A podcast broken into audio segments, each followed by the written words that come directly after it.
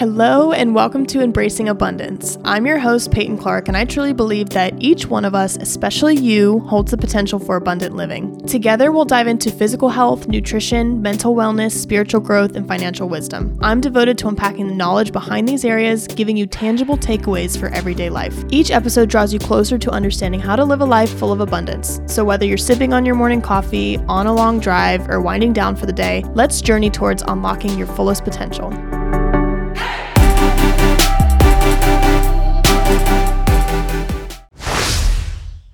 Hello, everyone, and welcome back to another episode of Embracing Abundance, where we talk all about the tips and knowledge that you need to get one step closer to living a more abundant, healthier life.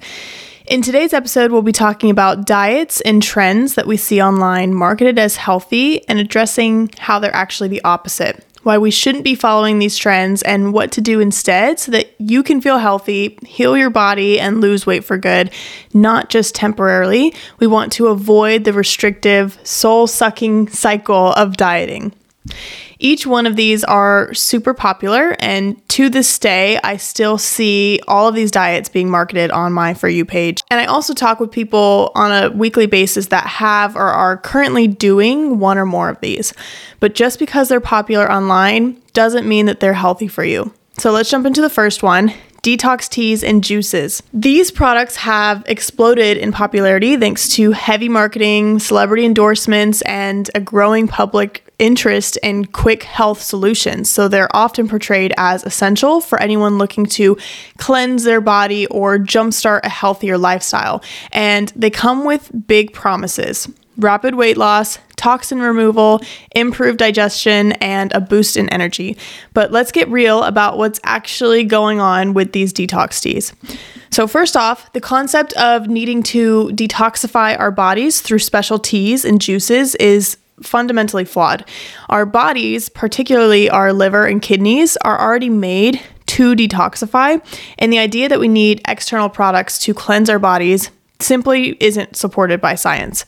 And many of these teas contain laxatives. So, sure, you might lose some weight initially, but it's mostly water and waste, not fat that you're losing. So, this isn't just ineffective for long term weight loss, but this can also lead to an unhealthy cycle of yo yo dieting and can be harmful for our bodies, leading to dehydration, electrolyte imbalances, and gastrointestinal issues had trouble saying that word for a second. And if you're using these products frequently, you might end up disrupting your body's natural digestion and even become dependent on laxatives for regular bowel movements. And that just doesn't sound fun to me. Then there's the issue with detox juices. So they're often low in protein and other essential nutrients, and relying on them too heavily can lead to muscle loss, a reduced metabolic rate, and nutritional deficiencies. And we can also not forget about the psychological impact that these teas and juices have on us. And the marketing of these products often promotes unrealistic body standards, which is just contributing to unhealthy body image and disordered eating patterns. Plus, they're just expensive. And given the lack of proven benefits and the potential risks, it's hard to justify the cost, in my opinion. So, what should we do instead of relying on these detox products? We need to focus on supporting our body's natural detoxification systems, mainly our liver and kidneys. And these organs are very efficient at filtering out toxins from our blood, but they really need the right environment to do their job effectively. So, first, we need to understand how to support our liver and our kidneys. The liver filters toxins from the blood, breaking them down before they can harm us, and the kidneys are constantly filtering our blood, removing waste and controlling fluid balance. To support them, we need to stay hydrated and eat a nutrient rich diet. So, we need to include foods that are known to support liver health, such as leafy greens, berries, nuts, seeds. These foods provide antioxidants and nutrients that aid the liver in detoxification processes. Also, a diet rich in fruits, vegetables, whole grains, lean proteins, and healthy fats gives the kidneys the right balance of nutrients and electrolytes to function optimally. Drinking enough water is crucial for our kidney health. Water helps to flush out waste products from your body, aiding your kidneys in their vital filtering role. And also, physical activity increases blood flow, which helps to filter toxins through the liver and kidneys more effectively. Plus, when you sweat, you excrete certain waste products, which is just another form of detoxification. So, by focusing on these aspects, we're not only ditching the ineffective and potentially harmful methods of detox teas and juices, but we're also adopting a lifestyle that genuinely enhances our body's natural detoxification processes. Next trend we're gonna bust is the keto diet. The keto diet got super popular because of its claims for rapid weight loss and improved energy. And the idea behind keto is really simple you slash your carb intake, bump up the fats, and then your body shifts into a state called ketosis, a metabolic state where fat rather than glucose becomes the primary source of energy. This process also leads to reduced insulin levels and increased fat burning. But let's break down what's happening here and why it might not be the best diet for you, especially for women. The keto diet is incredibly restrictive. Cutting out a whole food group means you're likely missing out on essential nutrients. For instance, fruits and whole grains are rich in dietary fiber, which is crucial for digestive health. They're also packed with vitamins like vitamin C and B vitamins and minerals such as potassium and magnesium. A deficiency in these nutrients can lead to various health issues, including poor digestive health, decreased immune function, and reduced energy levels. Then there's the impact on women's hormonal balance. Messing with your carb intake can throw your menstrual cycle out of whack, and there are potential implications for fertility. Carbohydrates play a big role in regulating menstrual cycles and overall hormonal balance, and they impact the release of leptin, a hormone that regulates appetite and menstrual regularity. So, when carb intake drops significantly, as it does in the keto diet, leptin levels can plummet, and this can lead to irregular periods or even the absence of menstruation, which is a red flag for reproductive reproductive health. On this diet, you might drop pounds initially, but this quick weight loss isn't sustainable in the long run. The keto diet's carb restriction makes it one of the most challenging diets to stick to long term. The human body naturally craves a balance of macronutrients, including carbohydrates, for optimal function. By depriving it of a major energy source, the keto diet can lead to intense cravings and a sense of deprivation. This really isn't just about willpower, it's just how we were made. Our bodies are hardwired to seek seek out energy sources, and when we deny ourselves carbohydrates, the cravings kick in, often leading to binge eating or a complete rebound back to carb heavy eating. This yo yo effect can wreak havoc on our metabolism and mental health, turning what is pitched as a health journey into a harmful cycle of guilt and failure. There's also a concern about heart health. A diet high in saturated fats, which is often the case with keto as it emphasizes fats over other nutrients, is linked to increased levels of LDL cholesterol, which is the bad cholesterol. High LDL cholesterol is a well known risk factor for heart disease, and while some proponents of keto argue that it can improve cholesterol levels by increasing HDL, which is the good cholesterol, the overall impact on heart health remains pretty controversial. The American Heart Association has consistently warned against diets high in saturated fat, emphasizing the potential long term risk to heart health. And lastly, the psychological implications of the keto diet are often overlooked. The diet's strict rules can contribute to an unhealthy relationship with food, leading to obsessive behaviors or fixation on what is or isn't allowed. And this can be particularly triggering for those with a history of disordered eating. Furthermore, the pressure to maintain such a restrictive diet can lead to feelings of guilt or failure, especially when the promised results don't materialize or the diet proves too difficult to maintain. And mental health is a huge part of your overall well being and any diet that negatively impacts it needs to be reconsidered. So, with that said, what should we do instead? Well, we really want to get your body into a primed and healed state with a diet that includes a variety of fruits, vegetables, whole grains, lean proteins, and healthy fats. And this gives your body the mix of nutrients that it needs.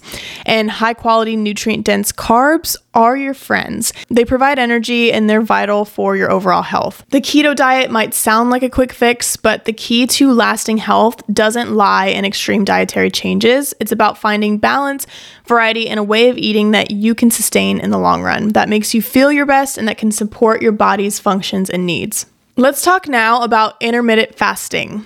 Intermittent fasting isn't so much about what you eat, but when you eat. And the principle behind intermittent fasting is to create a calorie deficit, which can lead to weight loss by limiting the window of time during which you consume food. And the fasting period is said to push the body to use stored fat for energy, supposedly leading to more weight loss and improved metabolic health. Now, I may get some hate for saying I'm not a fan of this diet because, like all of these trends, it works for some people, but I do want to share why I don't love it and why I wouldn't do it myself. So, I want to start with why I think skipping breakfast is a concern. And let's say that in this intermittent fasting diet, you have a window of 12 to 6 in order to eat. When we wake up in the morning, our body is essentially breaking a fast from the night. During sleep, our body works on repairing and rejuvenating, and by morning, it needs fuel to kickstart the day. Breakfast replenishes our glucose, which is our brain and muscles' main energy source. Now, when you delay eating for five to six hours after waking, it sends certain signals to the body. The first signal is a stress response. The body senses a lack of energy intake and starts producing cortisol, the stress hormone, to manage this crisis. This increase in cortisol can disrupt hormonal balance, particularly impacting women. For women, the hormonal balance is delicate and deeply interconnected with our reproductive health. The stress caused by delaying eating can lead to irregular menstrual cycles, impact ovulation, and this is just because the body prioritizes survival over reproductive functions when it senses stress. In men, while the hormonal impact is less directly tied to reproductive health, the stress response can still lead to issues like increased appetite later in the day, poor insulin sensitivity, and an imbalance in hormones like testosterone, which can affect muscle maintenance and overall energy levels. Metabolically speaking, delaying the first meal disrupts our natural circadian rhythms. Our metabolism is wired to be more efficient during the first half of the day. By skipping breakfast, we're not leveraging this metabolic efficiency, which can lead to lower energy levels and even long term metabolic slowdown. This is particularly crucial for women as they are more sensitive to changes in energy balance and more prone to metabolic disruptions. Another point to consider is how sustainable intermittent fasting really is in the long run. It requires a lot of discipline and can lead to social isolation, as meals are such a big part of our social lives. And the whole premise of intermittent fasting is to put you in a deficit by reducing the time frames of when you should eat. So overall, it's not really the diet that's creating results, it's the calorie deficit. So instead, you can ditch the time frames, spread out your meals, pick more filling meals that keep you satisfied for longer periods of time, maintain a calorie deficit, and you'll be supporting your hormones, supporting your metabolism, and reducing your cortisol and kickstarting your energy for the day. Our fourth trend that we're going to debunk is low calorie diets. Low calorie diets are pretty straightforward. Eat fewer calories than your body uses, and you'll lose weight. And this approach became popular as it simplified weight loss into a basic math problem calories in versus calories out. And with all the apps and programs out there, counting every calorie is super easy to start doing. But here's where things get tricky, especially for us women. When you cut down on calories too much, you're not just losing weight, you're also potentially missing out on essential nutrients. Women have specific nutritional needs iron, calcium, vitamin D, folate, and reducing calories too far means most of the time reducing the amount you're getting of these nutrients. And then there's also the impact on your metabolism that low calorie diets have. Our bodies are smart, and when they sense a prolonged calorie deficit, they adapt by slowing down the metabolic rate to conserve energy. The body adapts to the reduced calorie intake by becoming more efficient, which means burning fewer calories. And this adaptation can lead to frustrating plateaus in weight loss and make maintaining weight loss even harder in the long run. The hormonal effects are another major concern. Severe calorie restriction can throw our hormones out of balance, affecting everything from menstrual cycles to fertility. And when you're on a low calorie diet, eating too few calories often leads to increased hunger and more intense cravings. And this is just our body's natural response to deprivation. When your body feels starved, it ramps up hunger signals, urging you to eat. And this can quickly lead to what's known as the restrict binge cycle. Here's how it works you start with restriction, cutting calories drastically. Your body responds by increasing hunger and often cravings for high calorie foods. Eventually, the urge to eat becomes overwhelming, leading to binge eating episodes where you consume much more than you would in a normal setting. It's just a biological and psychological response to the deprivation experienced during the restriction phase. And this cycle is not only harmful to your physical health, but also very harmful to your mental well being. It can foster feelings of guilt, shame, and failure, exasperating an unhealthy relationship with food. And the irony is, in trying to control your intake strictly, you may end up consuming more calories in the long run than if you had just adopted a more balanced approach to eating from the start. Not to mention, this cycle can lead to emotional distress and disrupt your body's natural cues of hunger and fullness, making it harder to maintain a healthy diet and lifestyle in the future. Instead of obsessing over calories, focus on the quality of your food. Choose whole, unprocessed foods that are rich in nutrients. Listen to your body, eat when you're hungry, stop when you're full. Lastly, we'll be covering the apple cider vinegar trend for weight loss.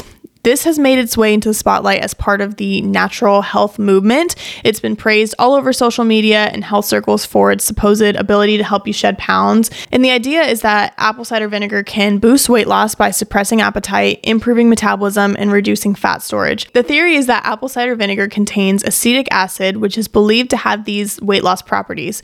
It's said to slow stomach emptying, enhance the feeling of fullness, and reduce the glycemic index of foods, leading to less blood sugar spikes. Apple cider vinegar is highly acidic, and regular consumption of this, especially in its undiluted form, can lead to erosion of tooth enamel. This acidity can also irritate your throat and stomach lining, leading to discomfort and, in some cases, real digestive distress. This is particularly concerning for those who already have sensitive stomachs or conditions like acid reflux or ulcers, and Apple cider vinegar can only exacerbate these issues, leading to increased discomfort and potential digestive problems. It can also cause unrealistic weight loss expectations. While some studies suggest a modest benefit of apple cider vinegar in weight management, it's crucial to understand these are not substantial, and relying on it as a primary method for losing weight is like putting a band aid on a broken arm. You're not addressing the root causes or mechanisms of weight gain and obesity, such as dietary habits, physical activity levels, and metabolic health. This over reliance on apple cider vinegar can set you up for disappointment because when people don't see the dramatic results often promised by sensationalized health claims, it can lead to frustration and a sense of failure. So instead of finding the next quick fix or band aid, Focus on the basics a balanced diet filled with a variety of nutrients, regular physical activity, mindful eating practices, and overall healthy lifestyle choices like getting enough sleep and managing stress. These are the real keys to sustainable weight loss and health. As we wrap up today's episode, let's take a moment to reflect on the common thread running through everything that we've discussed detox teas and juices, the keto diet, intermittent fasting, low calorie diets, and apple cider vinegar for weight loss, which is chasing quick fixes. Each of these trends promise rapid results with minimal effort. They tap into our desire for instant gratification, the hope that there's a shortcut to our health and wellness goals. But as we've seen, these methods often fall short in the long run. They can lead to health issues, nutrient deficiencies, hormonal imbalances, and ultimately disappointment. The truth is, there's no magic bullet for health and weight loss. The real secret, if we can even call it a secret, is far less sexy, but infinitely more effective. It's about embracing the basics a balanced diet rich in nutrients, regular physical activity, adequate hydration, enough sleep, and managing your stress. It's about making small, sustainable changes that add up over time. So, as we conclude, I encourage you to shift your focus and instead of looking for the next big thing in diets or health fads, Look at the small changes that you can make every day. Nourish your body, move it, care for it, and give it the time that it needs to transform. All right, guys, that's all I have for you today. I hope you enjoyed and found this valuable, and hopefully, I debunked one of the common trends that you've been curious about. If you enjoyed this episode, please share it with someone that you think might enjoy it as well and might find value from it as well. And leave a review on Apple Podcasts. It seriously helps us out so much. So I'd really appreciate if you can do that. But until next time, talk to you guys later. Thank you for joining me today on Embracing Abundance. It's been a joy sharing this space and journey with you. And if today's episode resonated with you, I'd be so grateful if you could take a moment to leave a review, share it on social media, or with someone you think would benefit from it. For more insights, daily inspiration, and just more about my life, connect with me over on Instagram at Trainer Payton. Stay inspired, stay abundant, and I'll talk to you in the next episode.